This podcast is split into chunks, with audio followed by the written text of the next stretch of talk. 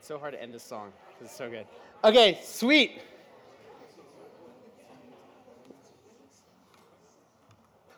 Sorry, I'm going to kick this. I know I am. Um, Justin, I apologize for messing up your stand. Um, sweet. Sweet. How you guys doing? Good. I'm going to say the most old man thing I've ever said from stage. I am so excited it's raining because my yard needs it. I, guys, I, I'm getting my yard aerated on Saturday. Don't, I don't know if you guys know what that is. I don't really care if you do, but it's supposed to improve your lawn, and I'm getting aerated on Saturday, and I'm so excited. I'm like the old man who just like stands out and looks at my grass and like, yes. So, fun stuff about me. So that's the only reason I'm excited about the rain. Um, but cool. Um, yeah, if you guys don't know me, my name is Andrew. I am on the college staff here. Um, I'm super excited. Um, if this is your first time, welcome. We're glad you're here. We hope that, uh, yeah, we hope that Mountain View College is a place that you can find to be home and you can find friends and community, and that's one of our goals here. so we hope that's a part of it. And if you are returning, it's good to see you if I haven't said what's up tonight. Um, I am really excited about tonight. and one reason is because we are closing the book of First Peter. And so I'm super excited to kind of like come to the end and see how Peter wraps up this book that we've been walking over the last six weeks. Um, I'm also really excited just because what Peter has to say tonight. Um, I'm also really a little sad because we have two weeks left of this before you, most of you guys go and have some, graduate and you go work career jobs. Have fun with that. Life's about to change. Um, but the rest of you guys, you guys are going to go do really cool things this summer. So, with all that, I am really pumped to be here. Um, walking into the end of 1 Peter chapter 5. If you have your Bibles, you guys can open up there. We'll be in the whole chapter tonight. Um, but before we get there, um, what I want to do is I kind of want to remind us, like, what has Peter been getting us to this point? Where has Peter been leading, directing? Who's the author of this book, right? Some of the main things that we've been hitting is this, um, is that we in this life are exiles that are called to do good. Even, in, even when suffering and hardship arises, we look to the example of Jesus who did, it, who did all this before. Um, and tonight, kind of taking that all into remembrance, uh, I want to step into this last chapter, and this is my goal for tonight. My goal is to encourage you as believers to stand firm in doing good even when temptation arises. And what I want to do, what I, how I want to do this is I want to kind of lay out the two examples that Peter has for us that he talks about standing firm in.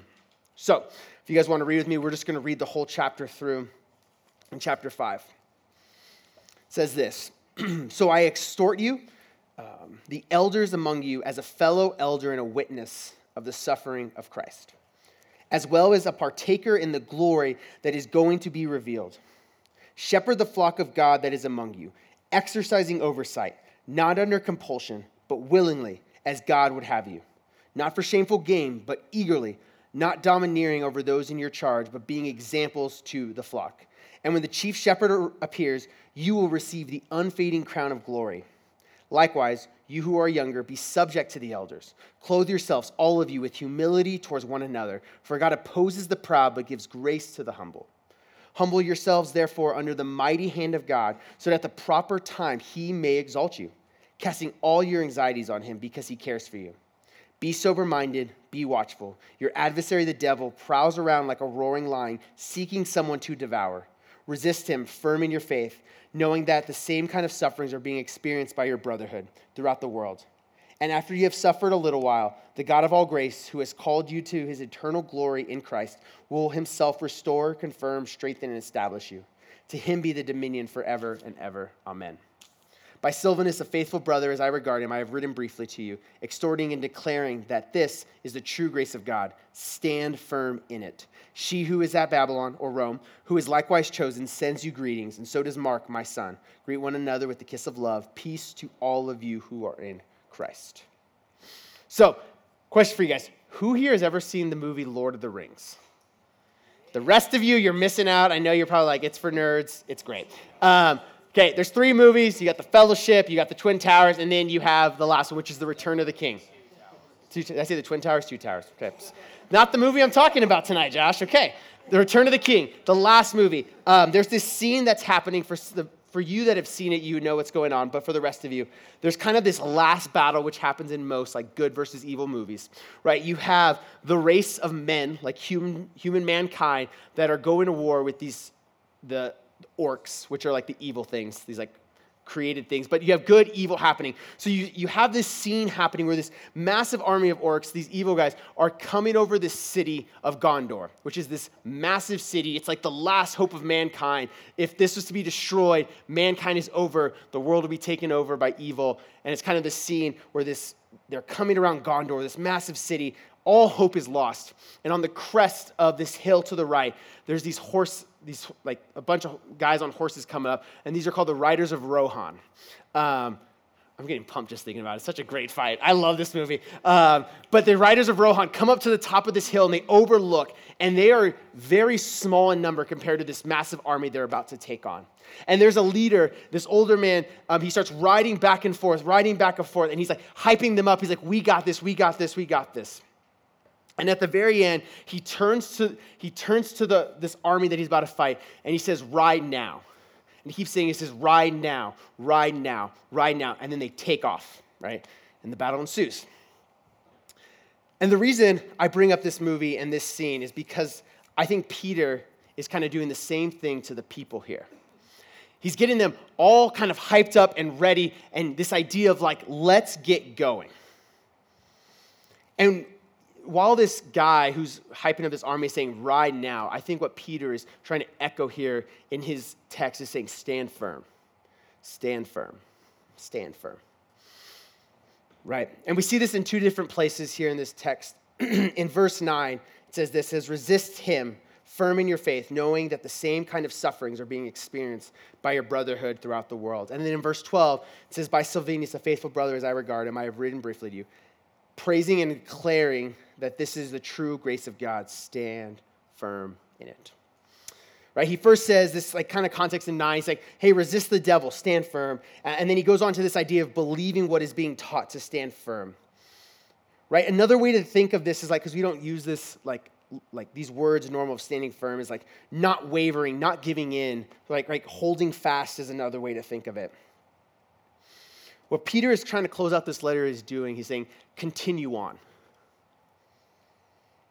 Right? Over the last six weeks, we've been walking through what Peter has um, Peter been saying. We have seen what these people have been called to, right? Um, right? They've been laid out before them that in face of suffering, they are called to continue to do good, to live differently, to, to not hold to the standards that the world is pushing them to. Peter is bringing all these together, and he's like, continue doing these things. Don't lose hope. Continue on. Right? And I think the term standing firm is pretty self-explanatory. Like if I spent the rat, then like the next 30 minutes, like this is what it means. I think all of us, I'm like, I could have took, got that in like two seconds, right? The idea of standing firm is pretty understandable. But what I think most of us, when we hear the word and this phrase and this calling, is we kind of minimize what's actually happening. Right? I don't think it's intentional. I think sometimes we just get caught up in the flow of life and the flow of things and, and the, the, the current of what is going around us and we lose sight of what's really being called and the gravity and the weight of it. I think Paul really paints this beautiful picture for us in the book of Ephesians. In chapter 6, verse 13, it says this It says, Therefore, take up the whole armor of God, that you may be able to withstand in the evil day, and having done all, to stand firm. Right? Peter's kind of calling the church at Ephesus. What's happening here, the bigger context of this passage is he's talking about the armor of God. If you've never read it, it's a great passage. But what, it, what it's kind of getting to is that in our lives, as we step forward, there's like this armor that we put on, right? It talks about these like pieces. It's like put on the breastplate of righteousness and the helmet of salvation, take up the shield of faith and the sword of the Spirit, which is the word of God that pierces anything. And like it's this idea that we are going to war Peter is trying, or Paul in, in Ephesians here is trying to build up this thing that we are going to war, and there's something more in our lives. Standing firm is not just standing there going like, I'm a Christian now, it's all good. He's like, no, prepare yourself for what is to come. And I think so often we just lose sight of that. I really do believe for many of us, we become Christians, we're like, it's all good now. I may sin a little bit, you know, it's not all these things, but in the grand scheme of things, it's okay. And I think we've just become extremely numb to the weight of our own sins and the weight of the battle that is before us. We have belittled the calling to stand firm, right? Because we truly don't believe that the calling we have is called to be faithful to the very end. Peter's wanting to see that our calling of following Jesus doesn't just end when we believe or when we reach a certain point or the ability to sin less. But the calling to stand firm drives us and pushes us forward to continue to pursue the Lord in what we do, even in the face of hardship. Right? And I think when you look at Peter, what he says here is like, why do we stand firm? Because our adversary is like a prowling lion looking to devour us.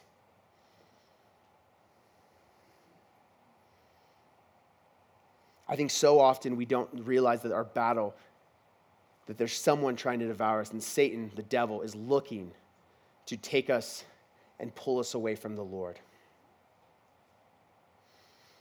I think most of us think that once we become saved, it's just this walk gingerly forward. But the truth is that Satan is looking to wreck our faith, to shipwreck us.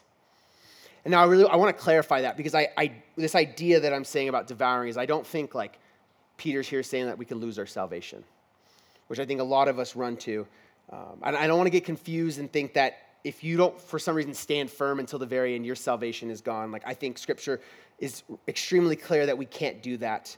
Um, in Romans 8:30, it says, "For those who he, whom he foreknew, he also predestined to be conformed to the image of his Son, in order that we might be the firstborn among many brothers. And those he predestined, he also called, and those he called, he also justified, and those he justified, he also glorified." What I think like Scripture is pretty clear saying is like you can't lose your salvation because you can't lose what you never held. Like Scripture is very clear that we can't. But what I think Peter is pointing to is the, is our pursuit of Jesus when we let our sins, our fears, our anxieties, false beliefs, anger, anything the devil throws our way, we give in. Right? Because the goal of Satan is not to like, like he, because he can't like make us lose hope. But what he's trying to do is he may, wants to get us to a point that we stop believing the truths about Jesus. He wants us to be like he slowly wants to allow our hearts to turn to other things, right? He, he changes things in our life. Like, so we come to a point of like, man, I don't think God really provides, so I have to go do it myself. I don't really think God's plan for, for purity and sexuality is right, so I'm just going to give into sex. Right? I don't think living a holy life, a set apart life from the rest of the world, is really worth it. So you should just live like everyone else and do whatever you want. Right? Satan's goal is to turn us away from Jesus. Not to lose our salvation, right? But to get us to a place that we're so far from God that it, he's kind of the last thing on our minds that we just keep living and go like yeah i go to church on sunday i go to thursday nights i go to life group i read the bible but really god's not a part of our daily lives he's not the all-encompassing part of us that's satan's goal that's devouring us that the end of your life you will get to and go man who did i really serve who did i give everything to because it wasn't god that is what Peter is pointing to here of talking about being devoured. And that's what he's pointing to of standing firm. In our lives, is are we pursuing God with all we have? And we realize that there's this battle going on for our, for our souls that is trying to pull us away from the God who has saved us. And I'm going to choose God through all of it. Do we stand firm in the midst of all that is going on? And I think why majority of this chapter, Peter paints these two groups, right? He gives us two groups that I think he talks about, and I think one they, we all fall into both of them in some capacity. The first one is this. The first thing he calls is elders. Now, for some of you guys, you may hear the word elder and go like, I have no idea what the heck that is, right? You may have heard it. For some of you guys, like, I've heard the word, I don't really understand it, right? The name, el- like the name elder is just another word for pastor. It's like if you were to go back and you like knew the Greek, which I don't, I just use Bible Hub and it tells me what it means. Um, but you get to the word elder, elder, pastor, shepherd. It all means the same. Um, and so that, so anytime you see that in the scripture, it says shepherd, pastor, elder, all leads to pastors. And yeah, really no synonymous. Um, right, but here in the first part of um, chapter five, Peter like he's pointing to these elders and pastors and he's calling them to shepherd or lead the flock. He's calling them to exercise oversight, uh, meaning to lead and guide, to be examples of the flock and to do these things willingly and eagerly. Now, I think when we read these verses, our first thoughts do this I'm not that. So I'm just going to keep reading on. Right? It's really easy for us to, to see the word elder or some word that doesn't apply to us, and we just kind of go like, ah, those are good things for those people. Like Andrew, he's up on stage and you know he wants to do that one day, so he needs to follow these things, but not me. Like I'm not, I'm not in that role. And yes, do I think that Peter is talking about pastors? Yes. Like the guys that come up on stage, Micah, who was here last week, like the idea of that. But, but what I also think he's talking about is anyone who shepherds someone, anyone who is, who is discipling others, which, if, we're if you're a believer in this room, you fall under that category. Right? It's the first words in the Great Commission in Matthew 28, um, verses 19 to 20. It says, Go therefore and make disciples of all nations baptizing them in the name of the Father and the Son and the Holy Spirit, teaching them to observe all that I have commanded you. And behold, I'm with you always to the end. Literally, the, like Jesus' command to his people was go therefore, as you go, make disciples. That's a calling that we all have. So if that's a calling that all of us are disciple makers, then that means all of us should fall under the role of what, like, at least the context of what Peter's talking about here in the calling. So, if we're called to be disciple makers, then this goes to us too that we are called to shepherd. Maybe not a flock, maybe not a big group of people, but we are called to shepherd in some capacity people. So, what, what's a calling of you as a discipler? Well, you shepherd them, you push them closer to Christ. How are you moving the people around you closer to Christ? The other thing is to exercise oversight right? Not domineering people, but calling people that you are leading to not sin. I think this is a really hard one. Because um, I think a lot of times the, the, mentality is like, I'm in charge, so I get to like tell you what you're doing wrong. Um, but it's not that at all. It's calling and saying, hey, I see you falling in sin. Turn from it and run to the one who saves. And I think it's really interesting. Peter says that it's like you have to be willing to confront sin, right? He says, willing, not under compulsion, to do eagerly, but not for shameful gain. Because I think a lot of us, and if we're really honest with each other, we really like to point out other people's sin because it makes us look a lot better. But here's the really funny thing um, it'd be like this. If for some reason I, I thought about this and then I was thinking through it again, I was like, this would never happen to someone, but it works. Like, let's just say you're covered in poop, and you look at someone and go, like, they're covered in poop. Don't you smell them? It's like, no, duh, but so are you. Like, the thing is, is when we point out sin in others for the gain of ourselves, it's like pointing at someone with exactly what you're doing. Like, you're still gross, you're still covered, go get clean. Like, it's just how it goes. It'd be like if a baby, like if babies could point out another baby who's like, you ever had like an exploding diaper? Like, they're like, look at that diaper's bad. It's like, well, where you at? Um, never mind. Um, but yeah, like the thing is, is that like a lot of us, we think of the idea of exercising oversight or calling out sin in this idea that it makes us look better. But the calling is we call out sin because we love someone. It shows that we care for them. It shows that we don't want them to be devoured by Satan, who is trying to tempt them with what's around them. If we're willing and truthfully making disciples, then we're going to stand firm in pushing them to Christ and stand firm in pointing out sin. And I think one of the most sobering things to read here is that we're going to stand firm and be an example. That your life is the life that exactly that Paul says says imitate me as I imitate Christ.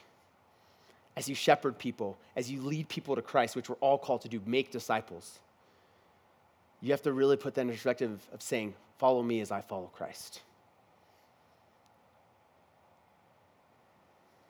Right? To those that are making disciples, you guide, you call out sin, and your examples. And the second group of this is he says, he calls them young believers. a better way to say that is anyone who is being shepherded or discipled, which hopefully is the rest of us, or all of us, that we are sitting under someone. Right, the first part of it is Peter talking about being under pastors and being in, or having the hum, humility like to do that. But I think more importantly, Peter points out this in verses 6 through 11. He says, Humble yourselves, therefore, under the mighty hand of God so that at the proper time he may exalt you, casting all your anxieties on him because he cares for you. Be sober minded, be watchful. Your adversary, the devil, prowls around like a roaring lion, seeking someone to devour. Resist him, firm in your faith, knowing that the same kinds of suffering are being experienced by your brotherhood throughout the world. And after you have suffered a little while, the God of all grace, who has called you to his eternal glory in Christ, will himself restore, confirm, strengthen, and establish you. To him be the dominion forever and ever. Amen. Right? Peter is saying, humble yourselves under God who is the chief shepherd, who is the overseer of all.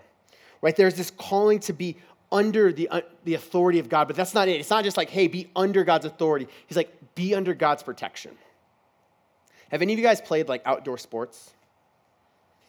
Yeah, yeah, outdoor sports. There's sports that are played indoors, there's played, there's played outdoors, okay? I don't know why people are laughing. Okay, whatever, okay? Outdoor sports. Have any of you guys been like outdoor sports and there's like a lightning delay? right? They like what do they do?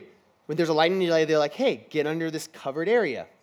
They're not like, "Hey guys, there's a lightning delay, just don't move and stand out there."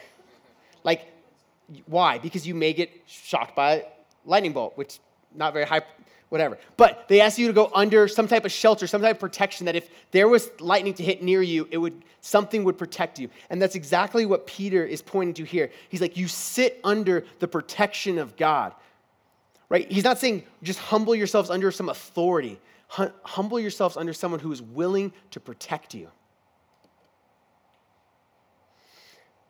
Which, if we think of this as like we humble ourselves under God's authority, but also under his protection, it makes the next verses really understandable. Casting all your anxieties on him because he cares for you.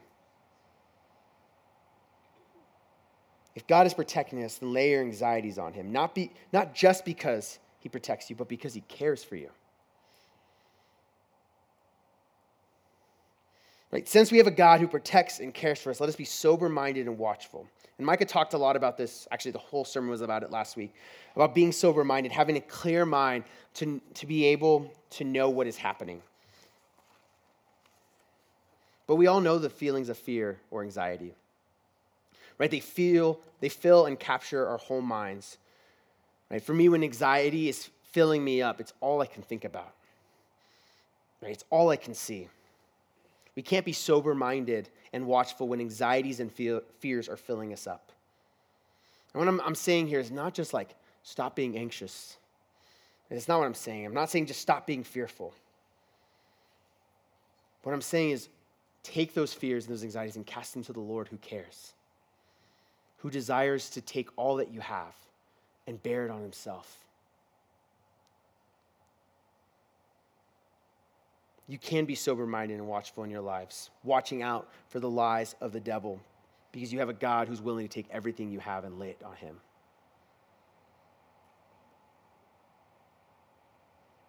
right? Both of these groups fall under this idea of standing firm. Those that are shepherd and those that are being shepherd.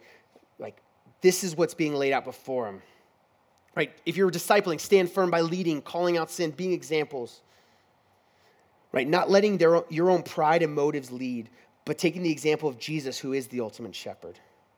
Right? All of us who are being discipled, which I hope is all of us, that we're standing firm by being sober minded and watchful, not letting our pride lead us to going solo, but we're resting in God, letting Him be our protection. And all of this, both of these things promise this. They promise eternal glory in verse 4, it says, And when the chief shepherd appears, you will receive the unfading crown of glory. And later on in verse 10, it says, And after you have suffered a little while, the God of all grace, who has called you to his eternal glory in Christ, will himself restore, confirm, strengthen, and establish you. When we stand firm, there's a promise. Us being in heaven, being made new, but Peter's desire, these pointing these people, is to stand firm through all temptation and suffering because heaven is at the home that they long for. And ultimately, we stand firm because it's the example we have in Jesus. In John chapter 10, verses 7 through 11, it says So Jesus again said to them, Truly, truly, I say to you, I am the door of the sheep. All who come before me are thieves and robbers, but the sheep did not listen. But the sheep did not listen to them. I am the door. If anyone enters by me, he will be saved and will go in and out and find pasture. The thief comes only to steal and kill and destroy. I came that they may have life and have it abundantly. I am the good shepherd, and the good shepherd lays down his life for the sheep.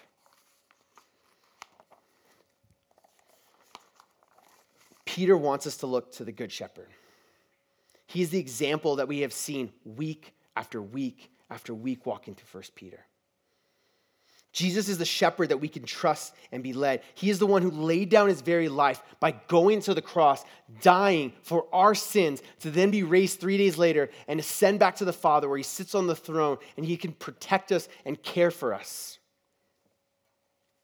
Jesus is the shepherd we stand firm for. We don't just stand firm because it's what we're supposed to do and it's the good thing. We stand firm because one day the promise of eternity with our good shepherd Jesus will be fulfilled. And it says in the book of Revelation, which is the last book of the Bible, it says, And he will wipe away every tear, and death will be no more, because the former things have passed away. We do not fear what this world has, because there's a promise one day that it'll all be gone. I promise you, I can't, I can't promise you that if you become a Christian or you live your life for Christ, that it will be easy. I can't promise that the hard things that you have are going to go away. But what I can promise is there will be one day when it all will be made new, and you will never have to fear it the anxiety that you're struggling with, the depression that haunts your life, the fear that drives you to keep away from people, the physical ailment that's drawing you down, the loss of family members that doesn't make sense, the brokenness of your home that has wreaked your life, it will all be gone. When you look Jesus face to face one day. And that is a far greater promise that the short time we're here on earth, you, though it be difficult, the rest of eternity, the rest of that you can ever imagine, will be with the Father who loves you and created you and did everything so that you could be with him one day. That is the good shepherd we stand firm for. That is the reason that I stand up here and say, stand firm in the midst of it all. Because there is a God who was willing to stand firm, and when, when he could have saved himself, when he could have chosen not to go to the cross, when he could have done, when he could have possibly done anything else because he is God, he said, I will die for you. There's a promise of heaven, and it's far greater. I want to end with this. For those of you tonight who have never decided to follow Jesus, the good news of Jesus dying for your sins and giving you hope to an eternal home is for you and know that all it takes is to confess with your mouth that you have fallen short and believe in your heart, and you will be saved.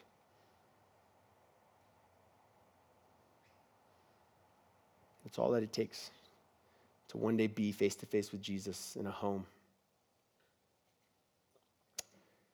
Right? And Peter, for, for everyone else, these believing exiles who are being called to live differently, to do good even when suffering comes, and to watch their lives and be sober minded. Peter calls them to stand firm. And I want to encourage you with the same. In this life, you are exiles. This is not your home, it's not our home. We will one day be home in heaven with our Creator. So while you're here, go and do good. Live differently than the current that's pushed around. Live with sober mindedness. And when suffering comes, trust that God is with you. And stand firm, believing that nothing is better than Jesus. Will you live this way, or there's things causing you not to stand firm? Let's pray. Father, I thank you for your word. The Lord, it's good. And Father, that it gives hope. And Lord, all of this is not just a calling to, to do a bunch of rules and live a, a certain way so that we can maybe one day ascend the hill to get to you, but we have a God who came down the hill to meet us and died for us. Father, I just pray Lord, that you would work in our hearts to remember that we don't stand firm just for the action of standing firm. We stand firm because we know the God that gave everything for us. And as we have, while this war around us, that Satan is trying to devour us and turn us away from you, Father, I pray for each one in this room that, Lord, you would remind them that you love them and you are there to walk with them and they would choose to stand firm in the midst of it all. So, Lord, move and work and let it be for your glory. Amen.